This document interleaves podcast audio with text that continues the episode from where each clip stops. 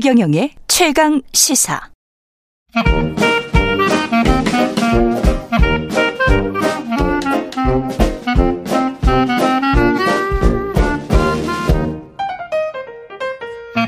네, 최규정의 최강 시사 월요일은 경제합시다 코너가 있는 날입니다. 서강대학교 경제대학원의 김영익 교수 나와 계십니다. 안녕하십니까? 예, 안녕하십니까? 예. 어제 뭐 화이트리스트 복원 뭐 앞으로 할 것 같 기는 합니다만 긍정적인 효과가 있겠죠. 이렇게 하면. 예, 그렇습니다. 예. 뭐 우리가 아직도 핵심 소재는 일본 다른 나라에서 수입해야 하는 상황이기 때문에요. 예. 뭐 효과는 기업들한테 있을 것 같습니다. 예. 예, 그런데 우리 근본적으로 무역 구조를 좀 바꿔야 될 것 같습니다. 예. 예. 우리나라 무역 구조를 보면은 중국, 미국, 아세안에서 흑자를 내고요. 예. 일본하고 중동 국가에서는 적자를 내는 구조입니다. 그렇죠. 예. 예. 중동에서는 우리가 원유가 안 나기 때문에 어쩔 수 없이 원유를 수입해야 되는데요. 음. 일본하고 매년 무역 적자가 200 억 달러 이상 나거든요. 작년에도 예. 241억 달러 적자였었어요. 음. 예, 그만큼 일본에서 핵심 소재는 수입하고 있다는 겁니다. 예. 예, 그래서 뭐 상황 변화에 따라도 일본이 또 뭐 하이터리스트 이런 문제를 들고 대기할 수 있기 때문에 예.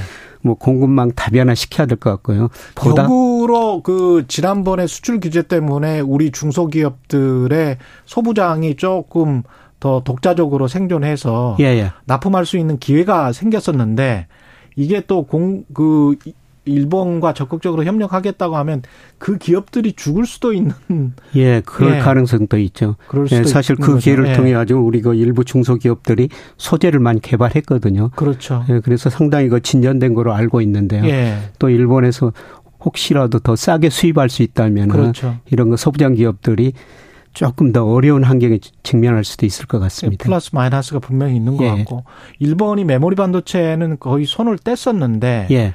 이렇게 이제 공급망이 중국이랑 분리되면 서방 세계 이른바 서방 세계에서의 메모리 반도체 만드는 나라들이 많아질까봐 예. 그것도 사실은 저는 좀 걱정이 되는데 어떻게 보세요? 그렇죠. 메모리 반도체는 우리나라가 세계에서 가장 1위인데요. 예.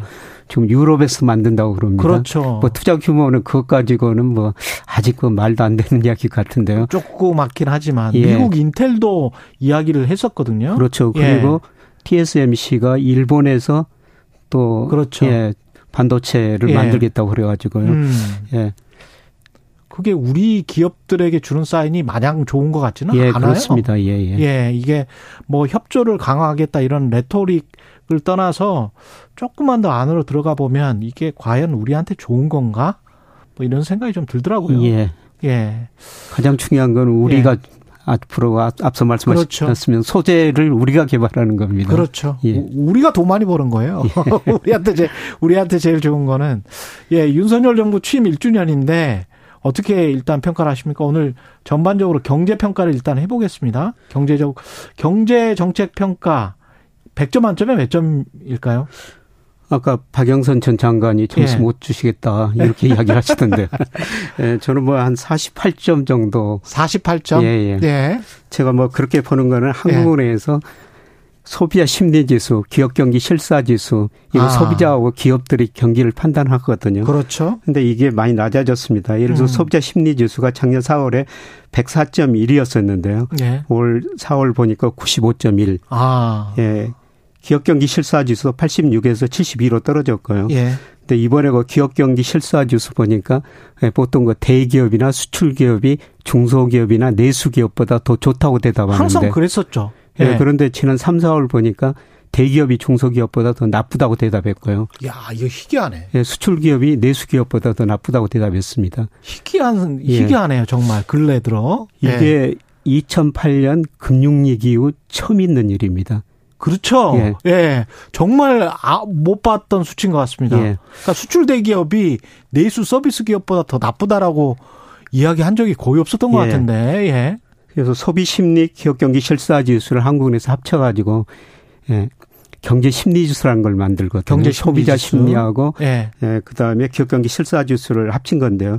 이게 작년 4월에 105.8이었는데 올 4월에 93.8로 많이 떨어졌어요. 그러네요. 이거로 평가해 보면은 음. 뭐 제가 뭐 객관적인 기준이 아닐 수가 있으면 늘 주관적일 수밖에 없는데요. 그래도 수치가 예. 딱 나오니까. 예. 이런 걸 평가하면 48점 정도 뭐 이 정도. 48점. 예. 예. 그 사실 고통 지수로 평가를 해도 좋은 점수를 받기가 힘들어요. 예. 인플레이션 플러스 실업률이기 때문에 예. 실업률 실업률은 뭐 거의 비슷하게 갔다고 하더라도 인플레이션이 워낙 1년 동안 높았기 때문에 예, 그렇습니다. 예. 예.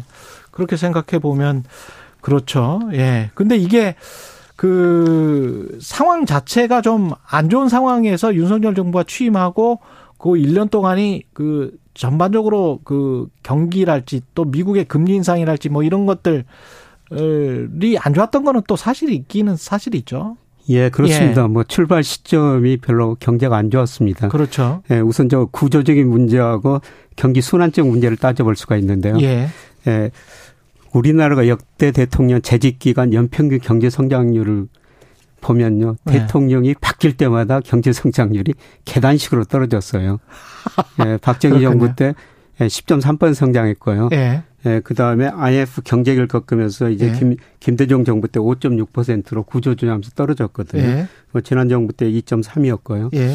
뭐 윤석열 정부 2.0 잠재 성장률 그 정도 추정이 됩니다. 예. 예, 그만큼 잠재 성장을 결정하는 노동 자원 생산층에서요. 예. 모든 것이 특히 노동이 감소하기 때문입니다. 인구? 예, 예. 인구가 감소하기 때문에 음. 잠재 성장이 하락할 수밖에 없고요. 그다음에 사이즈 규모가 워낙 커졌기 때문에 그렇죠. 그렇죠. 예, 경제 규모가 커지면 성장률이 낮아질 수밖에 없는데요. 그건 당연한 거죠. 예, 그렇더라도 예. 너무 빨리 낮아지고 있다는 너무 빨리 거죠. 낮아졌다. 뭐 제가 세계 여러 나라 이렇게 비교해 보면 대통령이 음. 바뀔 때마다 경제 성장이 계단식으로 떨어지는 나라는 우리나라밖에 참 공고, 공교롭게도 예, 예, 그렇습니다. 이게 그 잠재 성장률이 떨어지는 구조적인 문제고요. 예. 예 그다음에 단기 경기 순환 뭐 우리가 1972년부터 경기가 좋아졌다 나빠졌다 11번 순환을 반복했거든요. 예. 예, 그런데 아마 제가 추정해 보니까 작년 10월이 경기가 정점이었을 것 같습니다. 작년 10월이 예, 예. 지난해 10월이 예. 예. 그래서 지금 구조적인 뿐만 아니라 사이클상으로도 단기 순환상으로도 예, 경기가 나빠지는 국면에 음. 예, 윤 정부가 출, 출범을 했다는 겁니다. 예. 그럼에도 불구하고 정책적으로 좀 아쉬웠던 점 예, 그러니까 그 사이클은 인정을 합니다. 예. 그런데 민간 시장 중심 경제를 이야기를 했는데 사실 상치되는 부분도 꽤 있었고. 예. 예. 어떻게 보세요? 뭐 이번 정부 철학이 그거죠. 예. 자유를 통해 가지고 혁신하고 도약해 가지고 나누자. 민간이 끌고 정부는 민다. 예, 뭐 이렇게 그렇습니다. 주장을 했습니다마는 예. 사실 관치금융 논란이랄지 통신사를 뭐 여러 가지가 예, 여러 가지가 사실은 정부가 그냥 거의 압박하는 수준의 모습도 많이 보여줬었거든요. 예, 그렇습니다. 예. 그래서 누구를 위한 자유냐. 예. 어, 윤 대통령 연설 때 보면 자유란 단어가 정말 많이 나오지 않습니까? 그렇죠. 그래서 과연 누구를 위한 자유냐. 그 연설 내용을 분석해 보면은 예. 뭐 경제, 시장 이쪽에 어. 그 기업 자유를 강조하지만은 예. 최 기자님 말씀하신 것처럼 때로는 그 KT 같은 예, 그렇죠. 사태에서 발생 그렇죠. 문제처럼 예. 예, 개입을 좀 했었고요. 예. 예, 그 다음에 가장 아쉬운 점은 저는 과연 우리 정부가 예. 예, 재정 긴축 정도 뭐 그 정도는 해야 되느냐. 아. 예, 너무 긴축 위주로 간 거 아니야? 이렇게 힘든 시기에. 예, 그렇습니다. 민생이나 이런 것들을 위해서라도 어떤 일을 좀 더 벌렸어야 되는 것 아니냐 그런 말씀이신가요? 예. 예. 지금 우리나라가 국가 부채를 보면요. 예. 어, OECD 국가 작년 국제 결정에서 나왔습니다만 G20 국가가 평균 86%인데 우리나라는 44% 작년 3분기 기준입니다. 정부 부채 지금 말씀하고 계십니다. 예. 예. 그런데 기업 부채는 119%, G20 국가 평균이 93%, 그다음에 가계 부채는 우리나라가 GDP 대 105%, G19가 60%밖에 안 돼요. 우리 이거 전세자금 빼고 말하는 거예요, 지금? 예, 전세자금 예. 빼고 말하는 예. 겁니다. 그래서 우리가 세계에서 가계 부채가 제일 높은 나라 중에 한 나라고요. 그럼요. 예. 기업 부채도 높은 나라 중에 한 나라라는 겁니다. 전세자금까지 합하면 GDP에 거의 200%에 육박합니다. 예, 그렇습니다. 예. 예, 그러면 가계 부채, 기업 부채가 많다는 거는 가계가 예. 소비할 수 없고 기업이 과거처럼 투자를 많이 할 수가 없다는 그렇죠. 것이죠. 예. 그러면 3주체 중에서 남은 거는 정부밖에 없는 거 아니에요? 그렇죠. 그래서 물론 재정을 정말 적극적으로 잘 활용하고 생산성이 높은 걸 써야 하기는 하겠습니다만은 음. 이런 경제 구조를 보면은 저는 정부가 쓸 수밖에 없는 구조다. 지금 현재 이 예. 시기를 예. 봤을 때는 예, 시기를 봐서는요. 근데 너무 그 긴축 재정이라는 건전 재정이라는 거기에 이념적으로 좀 집착하고 있는 것 아닌가? 예, 그래서 지난 예. 정부가 뭐 지출을 너무 많이 늘렸다. 예. 예 그래도 정부 부채가 너무 많이 늘었다. 그렇죠. 이런 거 지난 정부하고 뭐 차별화를 강조하는데요. 예. 근데 경제 구조적으로 보면은 누구가 부실하면은 누구가 상대적으로 건전한 쪽에서 돈을 써야 되거든요. 그렇죠. 예. 예. 이런 의미에서 정부가 돈을 잘 써야 되기는 써야 되겠습니다만은 예.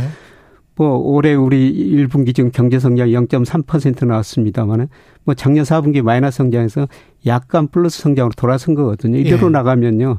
올해 그 정부가 목표하는 경제 성장률 1.6%입니다만은 뭐 제가 보기에는 1% 달성도 쉽지 않을 것 같습니다. 1% 달성도 쉽지 예, 않다. 그만큼 가계 부채가 많으니까 가계 소비를 할 수 없고 우리 기업들이 가지고 있는 현금성 자산이요. 지난해 말 현재 936조 원이나 돼요.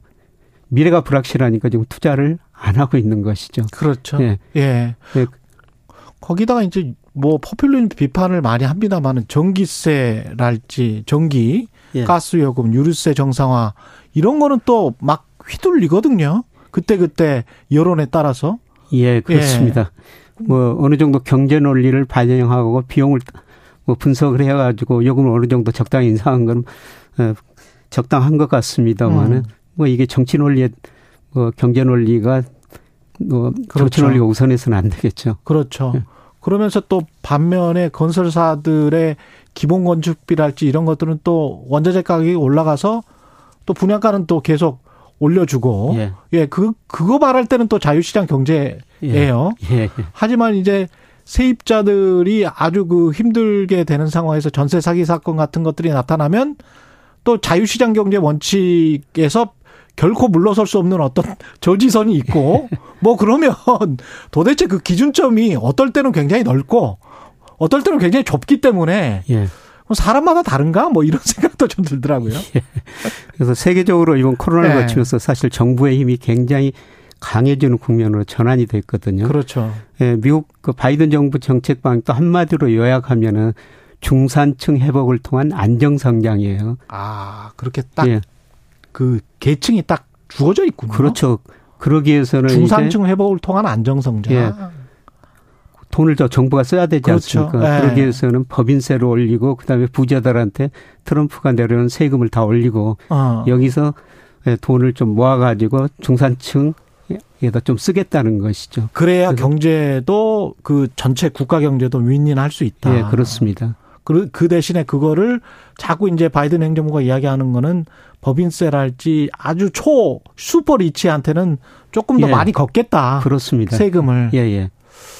아, 그 앞으로 저 전망 잠깐만 했으면 좋겠는데 앞으로는 어, 어떨 어떨 것 같습니까? 예, 우리 경제가 뭐 최악의 상황은 벗어난 조짐은 나타나고 아, 있는데요. 예. 우리가 잠재 성장이 지금 2% 1% 후반으로 진입하고 구조적으로 저성장 진입했고요. 예. 올해는 그 1%뭐 약간 뭐 안팎 성장할 것 같습니다. 올해는 예. 예. 그리고 뭐 예. 금리는 좀 경제가 나쁘니까 떨어지고요. 물가 예. 상승률은 낮아지고 있습니다. 예. 그러면은 그게 꼭 좋은 건 아니네요. 수요가 떨어져서 이제 금리도 떨어지고 예 그렇습니다. 예, 물가 상승률도 예. 떨어지고. 예. 그래서 작년에 한마디로는 상고였었죠. 고물가, 예. 고금리, 고환율이었었는데요. 예. 올해는 상고보다는 경기 침체라는 단어가 더 많이 나오거든요. 그렇죠. 경기 예. 침체가 더 중요하고 그래서 정부 역할이 더 중요하다는 겁니다. 알겠습니다. 여기까지 듣겠습니다. 경제합시다. 서강대학교 경제대학원의 김영희 교수였습니다. 고맙습니다. 고맙습니다. KBS 라디오 최경영의 최강사 듣고 계신 지금 시각 8시 44분입니다.